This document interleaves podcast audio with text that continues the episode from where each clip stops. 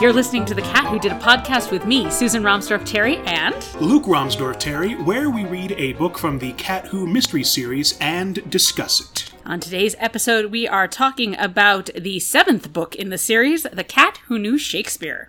This was published in 1988. Again, same as the previous. And interesting, well, and uh, before we begin and talk about that, this was written by, uh, not written, but has the same audiobook narrator as the previous ones. I don't think it's going to be until we get to the 90s where we're going to see a change in that. Exactly, exactly. Everything is is still George Guidall. It's still wonderful if you can track them down, uh, but unfortunately, there is no main there is no mainstream source for the audiobooks uh, this early in the system. Now, there's an interesting note that you have on this one that is specifically about uh, two books being published this year in the series. Three books actually. So we have the cat who knew Shakespeare, mm-hmm. the cat who sliff- sniffed glue, which is our next book, mm-hmm. and then the cat who had fourteen tales. Now we aren't reading the cat who had fourteen tales. This is a short story collection that features tales from Pickaxe, Pickaxe history. the reason we're not reading these short story collections is because more often than not they're featured in the books in various bits and pieces. It just so happens that she wrote a couple of short story collections to collect everything together. Gotcha. So we're just sticking with the main books. We're not going to do any essentially side quests. No side quests, although we are going to do a parody at the end of this. Yes, I, I, you've mentioned this before, which uh, I am looking forward to that. So Me too. I think it's going to be fun. As with usual, uh, as per usual, we're going to say that there are spoilers ahead. Ye have been warned. so again, we'll give you a few seconds to go read the book. And welcome back. Thank you. Now let's go ahead and let's jump into the Cat Who Knew Shakespeare. Absolutely. We have a, another pickaxe, a couple of pickaxe phrases for this book. They are the big one, which is the first snowstorm of the year, and that also references to when the snow flies, i.e., getting out before the big one hits. So if you hear me talk about somebody trying to get out before the snow flies, that's what they mean. And the big one is not Fred Sanford having a heart attack. No, it is no. actually a big snowstorm. It is a giant snowstorm traditionally in Moose County, and this is a thing. This is a thing throughout the books. The big one happens in November, and it is the start of the full-on winter season. They may have had snow before this. They will most definitely have snow after this, but basically November to April is snow season in Moose County, which um, to some uh, to some degree at least. But November, but the big one is what starts it off. Big one's what started off. And so we have the big one in this story. Exactly. All right. All right, we have jumped forward over a year to Qwill's second winter in Pickaxe. Approximately 18 months since he found out that he inherited all of the K, all, all of the uh, the K money. No amnesia. No amnesia this time. But there are a lot of changes in 18 months. Melinda has been dumped. Oh. Uh, she has moved to Boston, and Qwill has taken up with the local librarian, Polly Duncan. Iris is seeing Herb Hackpole for unknown reasons. He was a side character in the previous book who liked to do things like let his dogs attack Qwilleran on his bike and complain at the city council meeting that the flag only had 48 stars and therefore it was a violation of the flag code. blah, blah, yes. blah. Qwill threw money at that problem, solved that one. And he did, in fact, apparently take uh, take Hackpole to court for letting his dogs chase Qwill on his bike. I Good think for him. that's more than fair to do that. But the fact remains that Hackpole is seeing Iris and she seems happy. And when you have a wonderful live in housekeeper that's as wonderful as Iris, you, you, you can't say anything about her choice. If she's going to be happy, let her be happy. Exactly. exactly. So right now we so we've gone through this. Um, we are now joining the county of Mo- uh, we are joining the whole of Moose County in waiting to see when the big one will hit. Again, first big snowstorm of the year. In down below news, Arch Riker is finally retiring from the Fluxion, and Ah. yes, Qwill and Qwill is throwing his retirement bash. Sensibly, he takes Junior Goodwinter with him.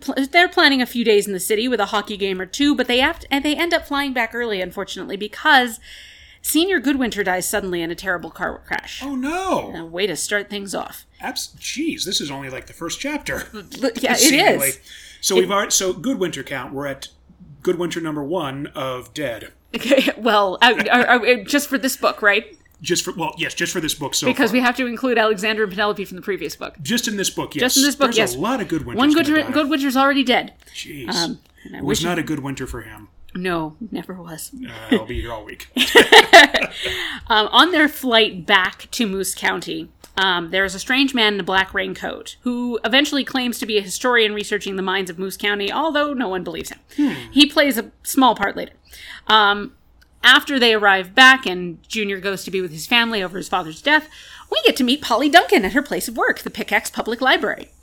Now, unlike the younger women that Qwill has been pursuing in previous books, Polly is described as enigmatic, with a captivating voice, and a frankly encyclopedic knowledge of Shakespeare.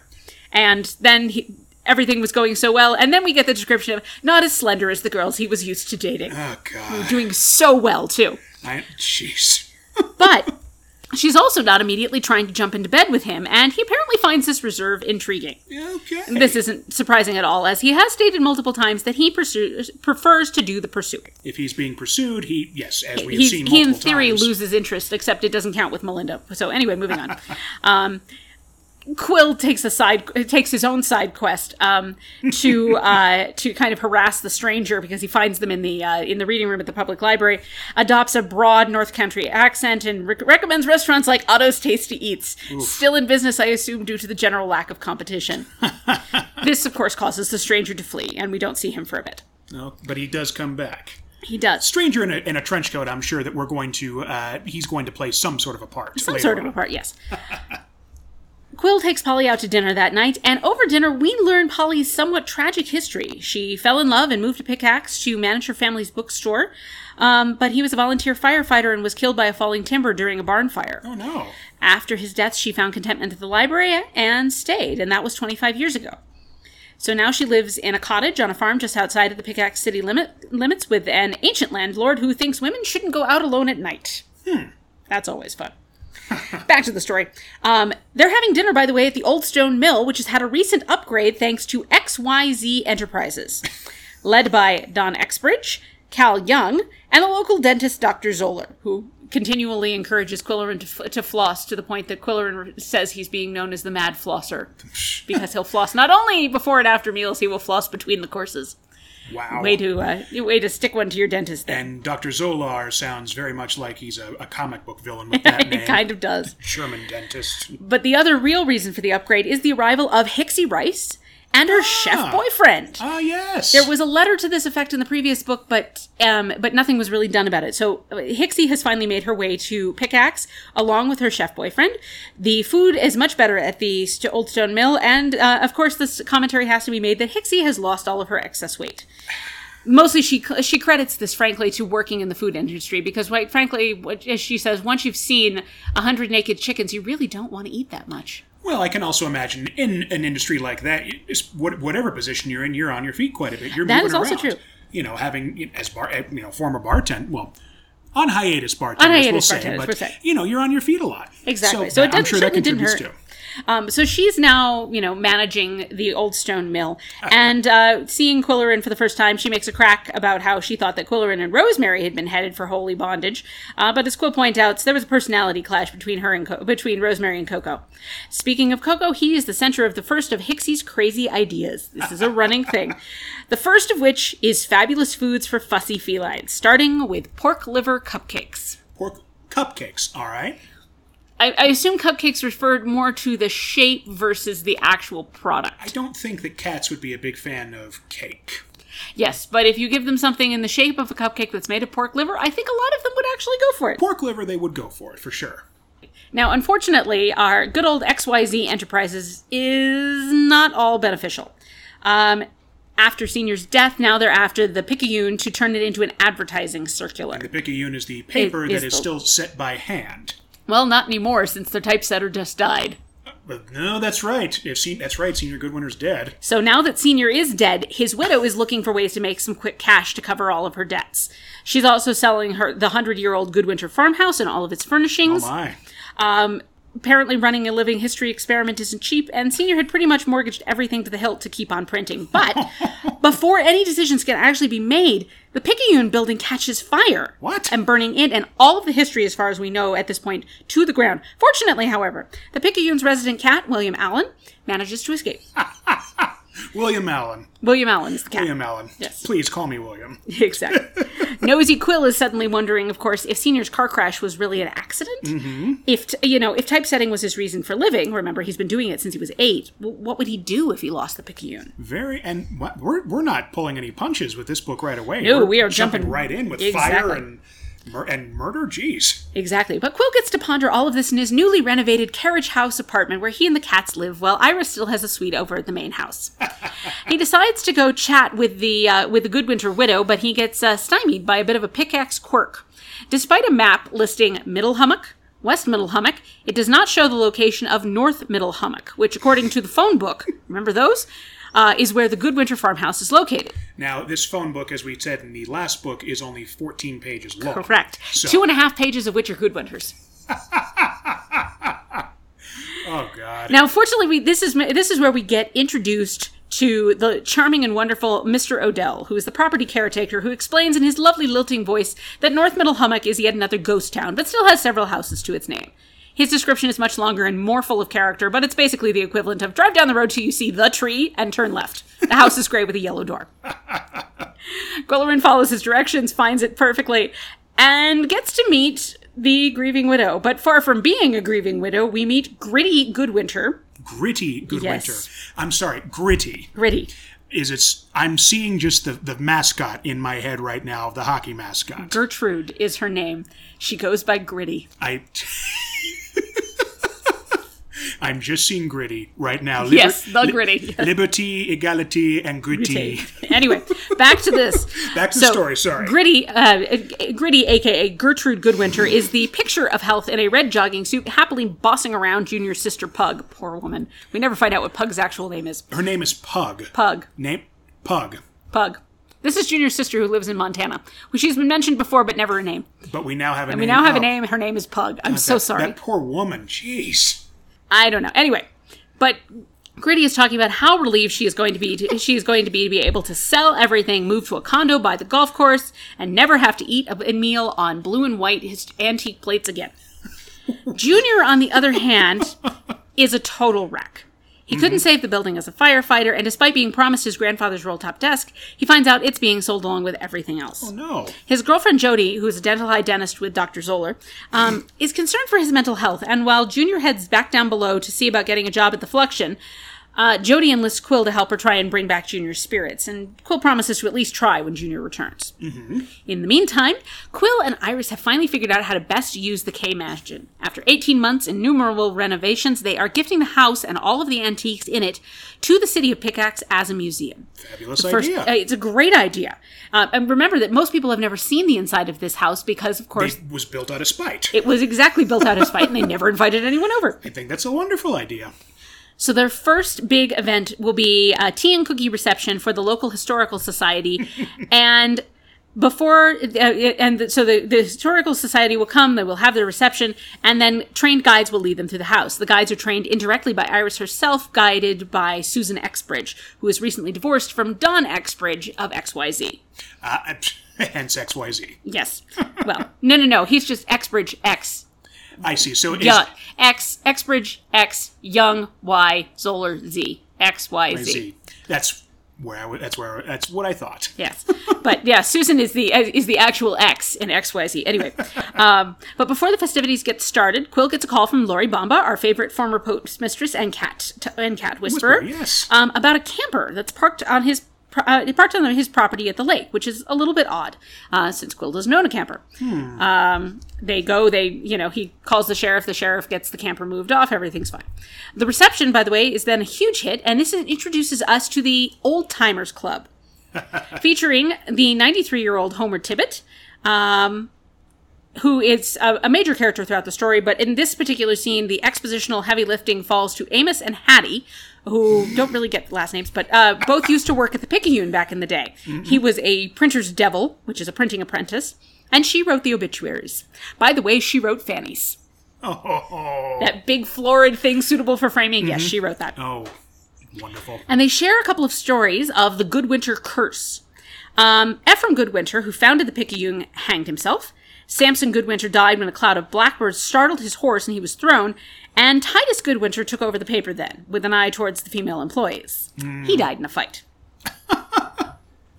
in the morning after this lovely event, Iris reveals that Herb Hackpole has asked her to marry him, and he's buying the Goodwinter farmhouse for them to live in. Hmm. She wants her wedding in the K Mansion, and Qwill, of course, can do nothing but agree. We hmm. know that Iris needs to be with man, and unfortunately, rough and tumble is her type. While she's not enthused about Herb's uh, hunting, gun, and knife lifestyle, and even less thrilled about his offer to give her a rifle as a wedding present. Uh, well, things are done differently in uh, Moose County, apparently. He did make her a mobile herb garden, and he willingly picked wild fruit for her various jams and jellies, hmm. and he's also a volunteer firefighter, so I guess not a total loss. no, it seems like he does understand her and gets her a little bit. Mm, or, you know, at least knows uh, at least knows which side to bread to butter his bread on if he wants to get keep getting her home cooked meals. Uh, that's a very good point. Because, as we have said many times, she is a fabulous cook. Mm-hmm. Now, unfortunately, what is a total loss is Junior Goodwinter's trip down below to get a job at the Fluxion. I'm kind of starting to guess that LB uh, that L, LBJ LJB did not care for affirmative action because the reason Junior didn't get hired is because they had just hired three girl reporters. Yes, that's how she refers to them. Girl reporters. Two steps forward, one step back. Qwill then decides to go interview Junior's grandmother, who's also a member of the Old Timers Club. In fact, she's the president. Uh, the youngest member is automatically elected president. Uh, she lied about her age of 82. This uh, this is where we meet the charming Euphonia Gage. Euphonia. Euphonia Gage. but before he gets to meet her, he needs to kill time and decides to find out if Polly actually does live where she says she does, because he's never been there, and of course he has a jealous streak. Of course. He do- he finds out that she does in fact live in a cottage on a farm with an elderly landlord and a watch goose, which she had not mentioned. A watch goose. Yes, the goose comes and attacks his car. If you don't have a dog, you go You with go what with you the, you go with the goose. I go with the goose, and geese can be assholes. Absolutely. On the plus side, the interview with Euphonia Gage goes extremely well. Euphonia is sharper than the proverbial tack, still does yoga, stands on her head every day, believes in the power of purple, and encourages Qwill to breathe. Once the official interview is over, though, she gives Qwill a much more interesting tale. That Ephraim Goodwinter, through greed and skimping on safety measure, measures, killed 41 miners in, ex- in an explosion. Oh, what? And that was how part of how he made his money. Euphonia, by the way, has never thought well of the Goodwinters, but Gritty wanted to marry one and she always got what she wanted. Euphonia has been trying to uh, subsidize the Picayune, but it's failing despite her constant investments. And Senior was then making secret trips down below, which she believes might have been gambling and losing to try and save the Picayune. She tells Qwill, you know, if it was anybody else, I would have thought it was a girl, but that would require him. that would require him to be interesting. Qwill then invites her to dinner, but she's leaving uh, to Florida. But she's leaving for Florida before the snow flies. So, on a hint from Koko, and a reading from Henry V, cry God for Harry, England, and, St. St. George. George. Oh, There's yes. so much Shakespeare in this; it's wonderful.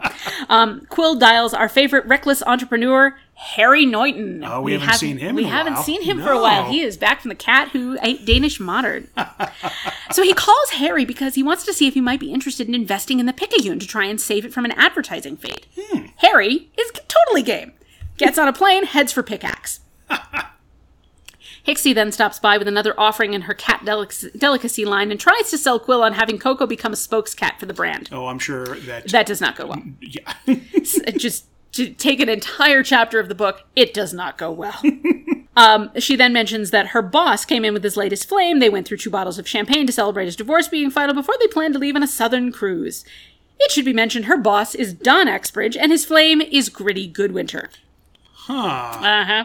Hixie has a great line about Gritty being the hardy athletic type, the kind I cannot stand. it's good to know not much has changed, Hixie. Gritty is uh, getting it on. Gritty is getting it on. Uh, Herb Hackpole then stops by to try and get to know Qwill, and things uh, also do not go well. He talks about tying a tin can to a cat's tail and using it for target practice with his 22, Oh. endearing him to no one. No. He also suddenly learns that smoking is bad for antiques, which puts a bit of a damper on Iris's plans to decorate their new farmhouse with nothing but antiques. Koko makes his opinions on this whole thing known by destroying the, mo- the mobile herb garden. Oh no. Well, Yeah. that's they kind of deserve that. So. Yeah, it's a little sad that Iris is the one who suffers on that one. Oh, that's true. Yeah. Still. Oh. Qwill, however, continues to be nosy about the Picayune fire. He's chatting with Scotty of Scotty's Men's Shop, who's also a volunteer firefighter. Um, apparently, the Picayune fire didn't look enough like arson to involve the state marshal, but it's still a little too convenient. Homer Tibbitt then reappears, offering to plug mouse holes and telling stories of teaching in Pickaxe for 70 years. Seventy years. 70 years. Remember, he's 93. Wow. Now, it should be, come as no surprise that uh, LJB loves teachers, especially English teachers. She writes them like heroes. So when you find an English teacher character in these books, they are automatically imbued with every wonderful virtue you can possibly think. Homer Tibbitt is no exception. He writes, he tells great stories. He fills his time in retirement um, with helping plug mouse holes, all sorts of things. He's delightful and charming, Just An all around good person. all around wonderful guy. Homer also fills in a few more of the gaps from Amos and Hattie and, and Eugenia, um, and Euphonia, excuse me, Euphonia Gage, um, by clarifying that Ephraim did not hang himself; he was lynched. Oh, Samson did not die in an accident, so he was murdered because someone startled those blackbirds. And Titus did die in a fight, but he died at the hands of the Picayune wagon driver whose name is Zach Whittlestaff. And it wasn't a fair fight. It was definitely a vendetta. oh. So once more, the plot So is the thickening. plot is thickening. Interesting. Then Harry Norton arrives, and we are introduced to the new Pickaxe Hotel. We say new, it was built in 1935 and hasn't been renovated since. Qwill points out there's a color TV in the lobby. If it was if it was good enough for Hoover, it was good enough for everyone. I think there is a line to that effect later in the series. anyway, after Harry settles in, Qwill convinces him to invest in the Picayune by outbidding XYZ Enterprises and charming Gritty Goodwinter. Good, Gritty Goodwinter. Yeah, Gritty Goodwinter. Gritty Goodwinter. Gritty Goodwinter. That's a that is a mouthful. Anyway, moving on. Since Arch Riker has now left the Fluxion, Qwill proposes hiring him to be the new publisher and promoting, proposing, promoting Junior to uh, be promoted to managing editor. Visiting Junior in the hospital where he's recovering from a broken leg after a hunting mishap, he was pretty depressed after he got back from his trip down below, went out hunting by himself. Again, as things happen to be going in this book, things did not go well, No, and hunting alone is not no. It's a terrible idea. Not a good idea. especially when you're not a very experienced hunter. But No. the worst he got was a broken leg. He's staying in the Pickaxe Hospital. Everything's fine. Um, Qwill then gets a little bit nosy with Junior. Does Junior think his father would commit suicide if he was bankrupt and his wife was having an affair? Unfortunately, Senior never confided in his son, so we still don't know what those trips down below were for. There's a bit of a bad Laurel and Hardy routine with jo- with Junior and jo- Jody both quietly trying to suggest someone else for Qwill to interview his, about his history of the Picayune, and they both eventually agree that the answer should be uh, Sarah Woolsmith. And Sarah Woolsmith is Sarah Woolsmith is another member of the Old Timers Club who lives in one of the retirement facilities, and she used to work at the Picayune. Everyone's either a volunteer firefighter or they worked at the Picayune. Or many people did both. so it Would be crossover, yes. Exactly. Further suspicions are raised uh, by Qwill. Further suspicions by from Qwill are raised when Nick Bamba drops off the latest batch of letters from Lorian and gives an update on the cap on the camper that was on Qwilleran's uh, lakefront property. It's registered to Hixie Rice. To Hixie. Exactly. Oh. She then lies about the camper, and Qwill refrains from being nosier due to their friendship. Hmm. But good news is coming is coming down the pipeline. Harry Norton has successfully wooed the Picayune and Gritty away from XYZ and gotten the mayor and the city managers behind his plans as well. It helps that he's paying three times what XYZ offered. and he and Gritty are now jetting off to who knows where. He asked Qwill to pick up the key, her keys from the airport so their car can be moved before the snow flies, because they aren't coming back till spring. All right. Well, Harry and Gritty, you have some They fun wherever are you're going off. Uh, Junior calls to confirm all of the changes, that he's really going to be the managing editor. Qwill says, Yep, Arch is already on his way up from down below. This is really happening. Junior, fortunately, then decides to shave his beard and go off to house sit for Grandma Gage, with Euphonia. And Qwill shares some solid marriage advice to him and Jody. Um, you have to think of things from her point of her viewpoint as well as your own if you're going to get married. Which is not bad advice from a guy who sabotaged his own marriage with alcoholism. Seems like he's certainly learned something from that. He definitely has. So off they go. Everyone's everyone's at least happy in that little bubble of pickaxe. the Goodwinter auction is still coming up, uh, and Qwill, well trained by Iris, is uh, getting ready to bid on a couple of items. Foxy Fred is leading the auction. This is his first appearance in the series. Uh, if there is an auction, it is going to be done by Foxy Fred. running running thing. Uh, the stranger in the black coat is back, not bidding, keeping an eye on everything. Um, and as I said, Qwill has a singular goal. He is going to get that damn roll top desk for Junior, and he succeeds. Uh, Hixie stops by to tell Qwill that uh, Exbridge is livid that Gritty is leaving with Harry and is threatening to fire her chef boyfriend, Antoine or Tony.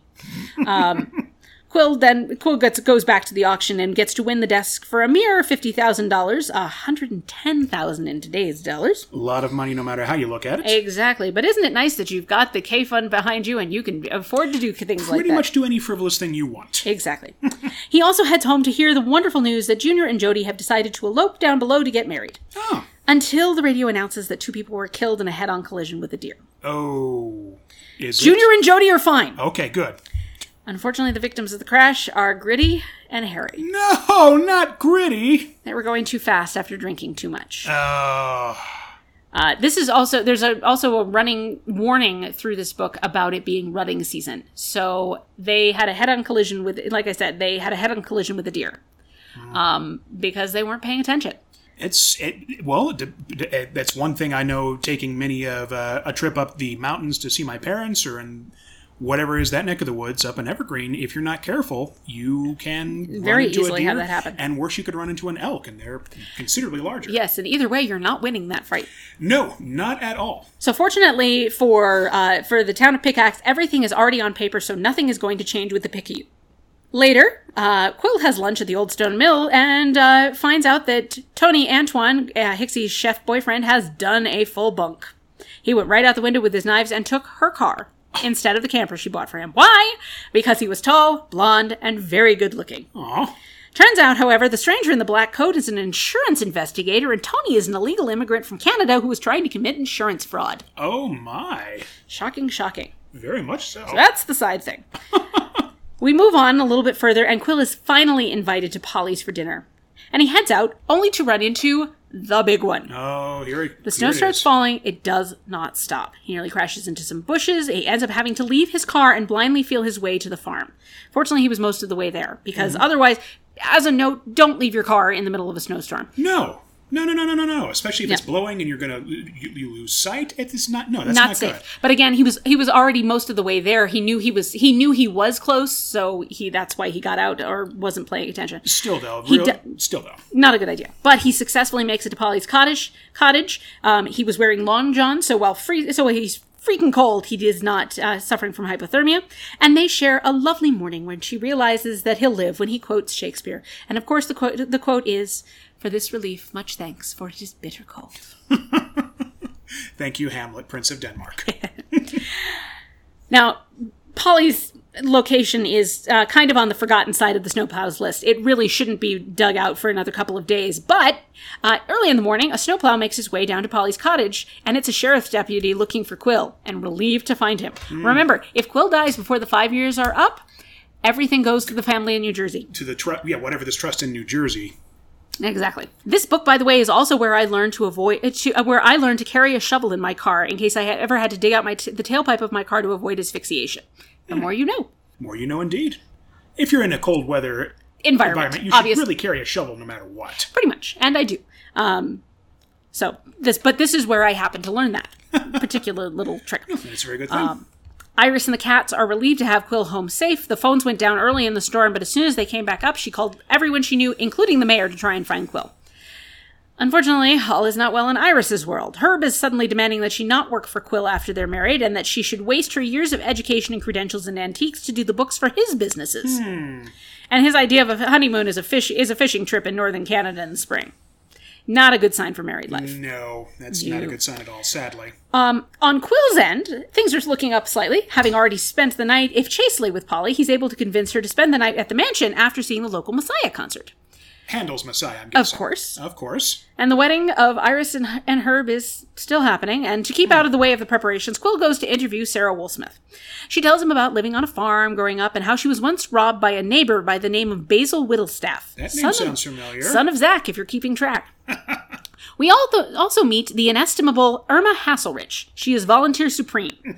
this runs through so many of the books that Irma is. If there's a volunteer mentioned, Irma is probably leading them.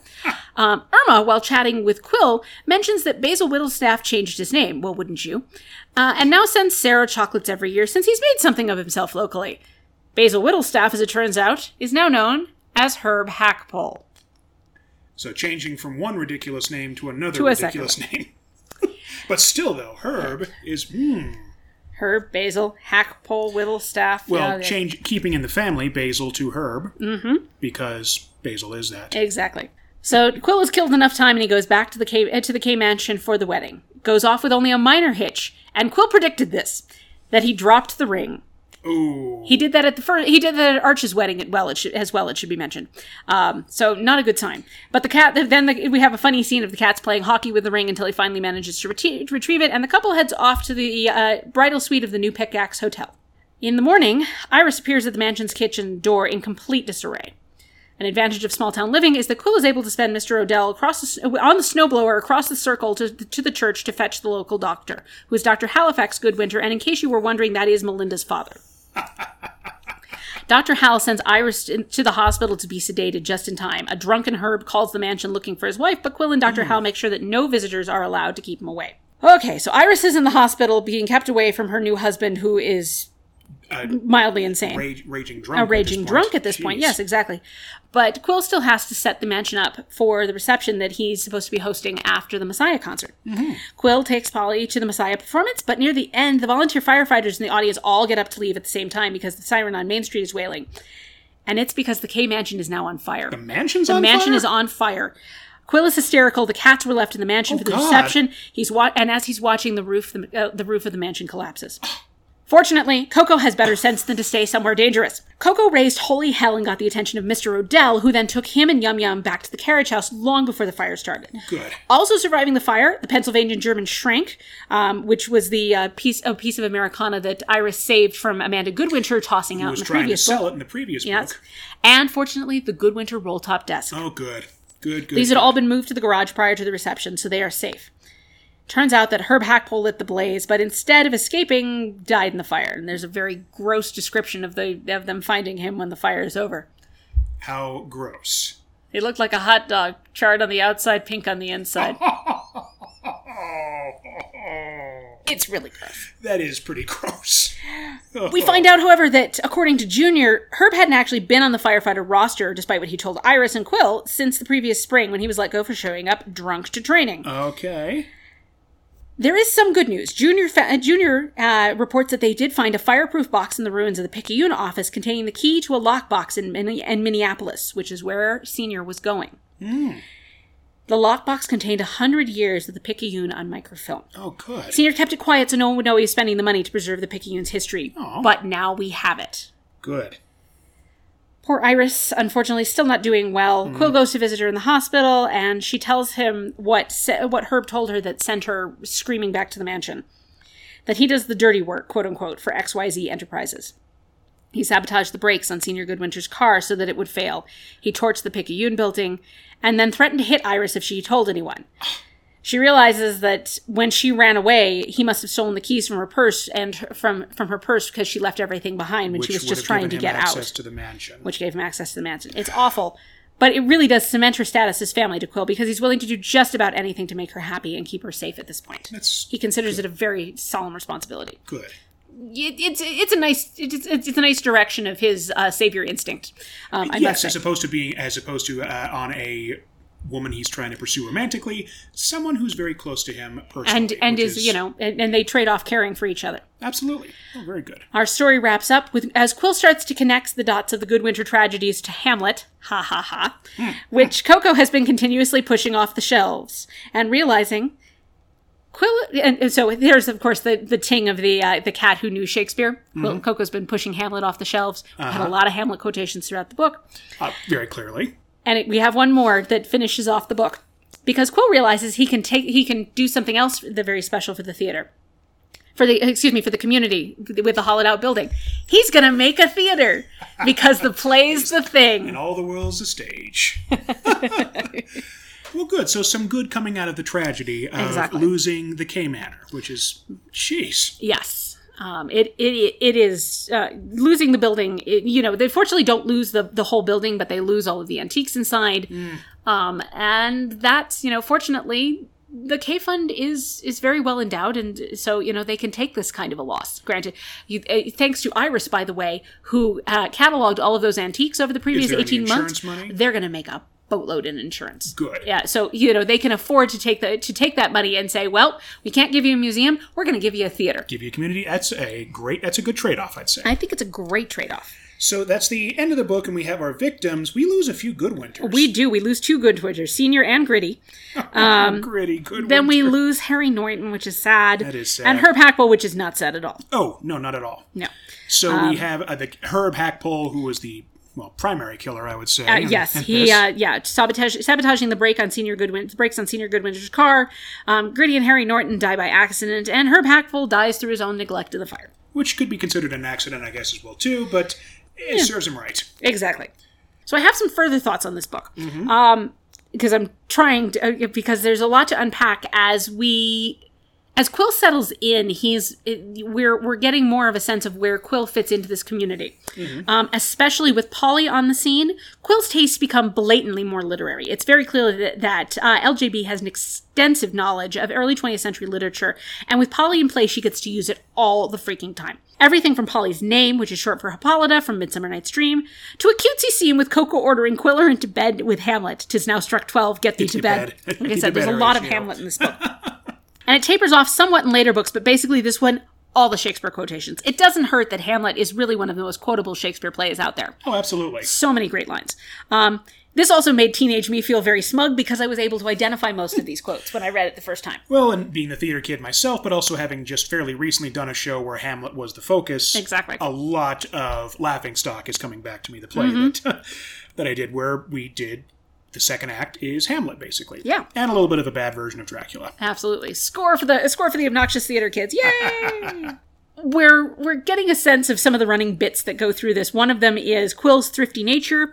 Um, he constantly complains about the cost of everything, except when he encounters Scotty of Scotty's Men's Shop. Scott, the more Scottish the Scotty is, and Burrs is ours for Qwill, the more he will buy. So basically, Scotty's being Flintheart Glomgold Yes. in a way. Yes. if you don't know who Flint- Flintheart Glomgold is, go watch the new DuckTales on Disney Plus. They're delightful. It's a lot of fun. The old DuckTales, too. He's, They're fun, but the new ones are better. well, just saying, Flintheart is a very Scottish duck. The most Scottish, as he will tell Most you. Scottish, yes. Moving on. Na- again, learning the learning the town, we get the sense that names are big here. As the we learn more about Moose County, County, we meet the people who will populate it. We've met Homer Tibbitt, we've met the Exbridges. We, in passing in this book, meet uh, Derek Cuddlebrink. You gotta love the last name Cuddlebrink. Brink. um, so on and so forth. Um, at one point, the names are described as Shakespearean, and I think that's very deliberate, not just for this book, but for the whole series.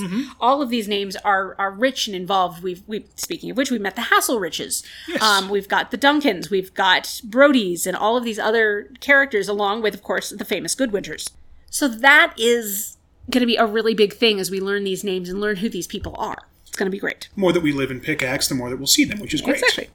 Um, poor Iris. I Um, know you were. You think she's going to get married, be happy, but God, Yes. Also, by the way, apparently she doesn't cook well when she's excited. There's a big joke about be about Qwill being served a mushroomless omelet, salt in the applesauce, sugar in the soup before the big reception. Um, but in all of the books where she is featured, she has an irrational love for the pine wardrobe, named as a Pennsylvania German Schrank. Which, if you look up the definition of a German Schrank, it is a highly decorative combo of wardrobe, curio display, and cabinet. As I mentioned before, she saves it from being trashed in The Cat Who Plays Post Office, so it's only fair that Qwill offers it to her as a wedding present. Um, at that point, Herb tries to tell her that she can't have antiques in the in their new in their soon to be new farmhouse, and she gets in a great zinger um, about about Herb smoking. She says, "Well, he can give up his smelly habit. You don't hear the Surgeon General issuing warnings about antiques." Go, Iris. You may be man crazy, but you are not going to be a doormat. nope, not Good at all. Good for her. And a sign of the times for this one, well, the previous book refers to word processors, the children of typewriters, this book actually refers to computerizing the museum catalog. Um, and we also get a line for the library about how computers and video recorders do not a civilization make.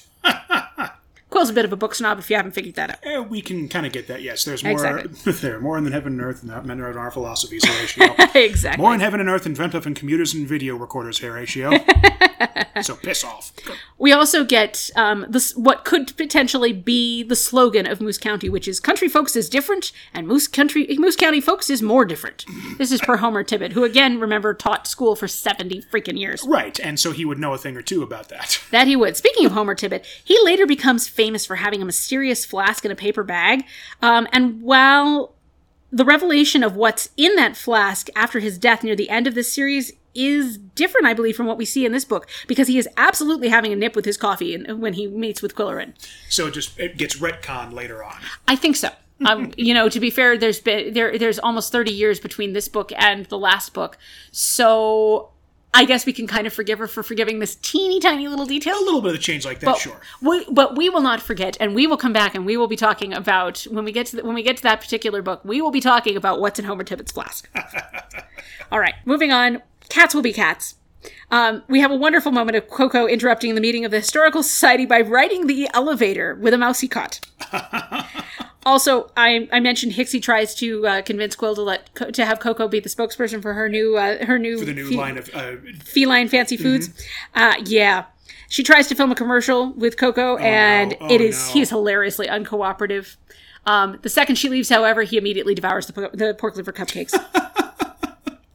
Other notable moments, also with Koko, when the minister asks at Iris and Herb's wedding if anyone has any objections, Koko responds with a very firm "Yow."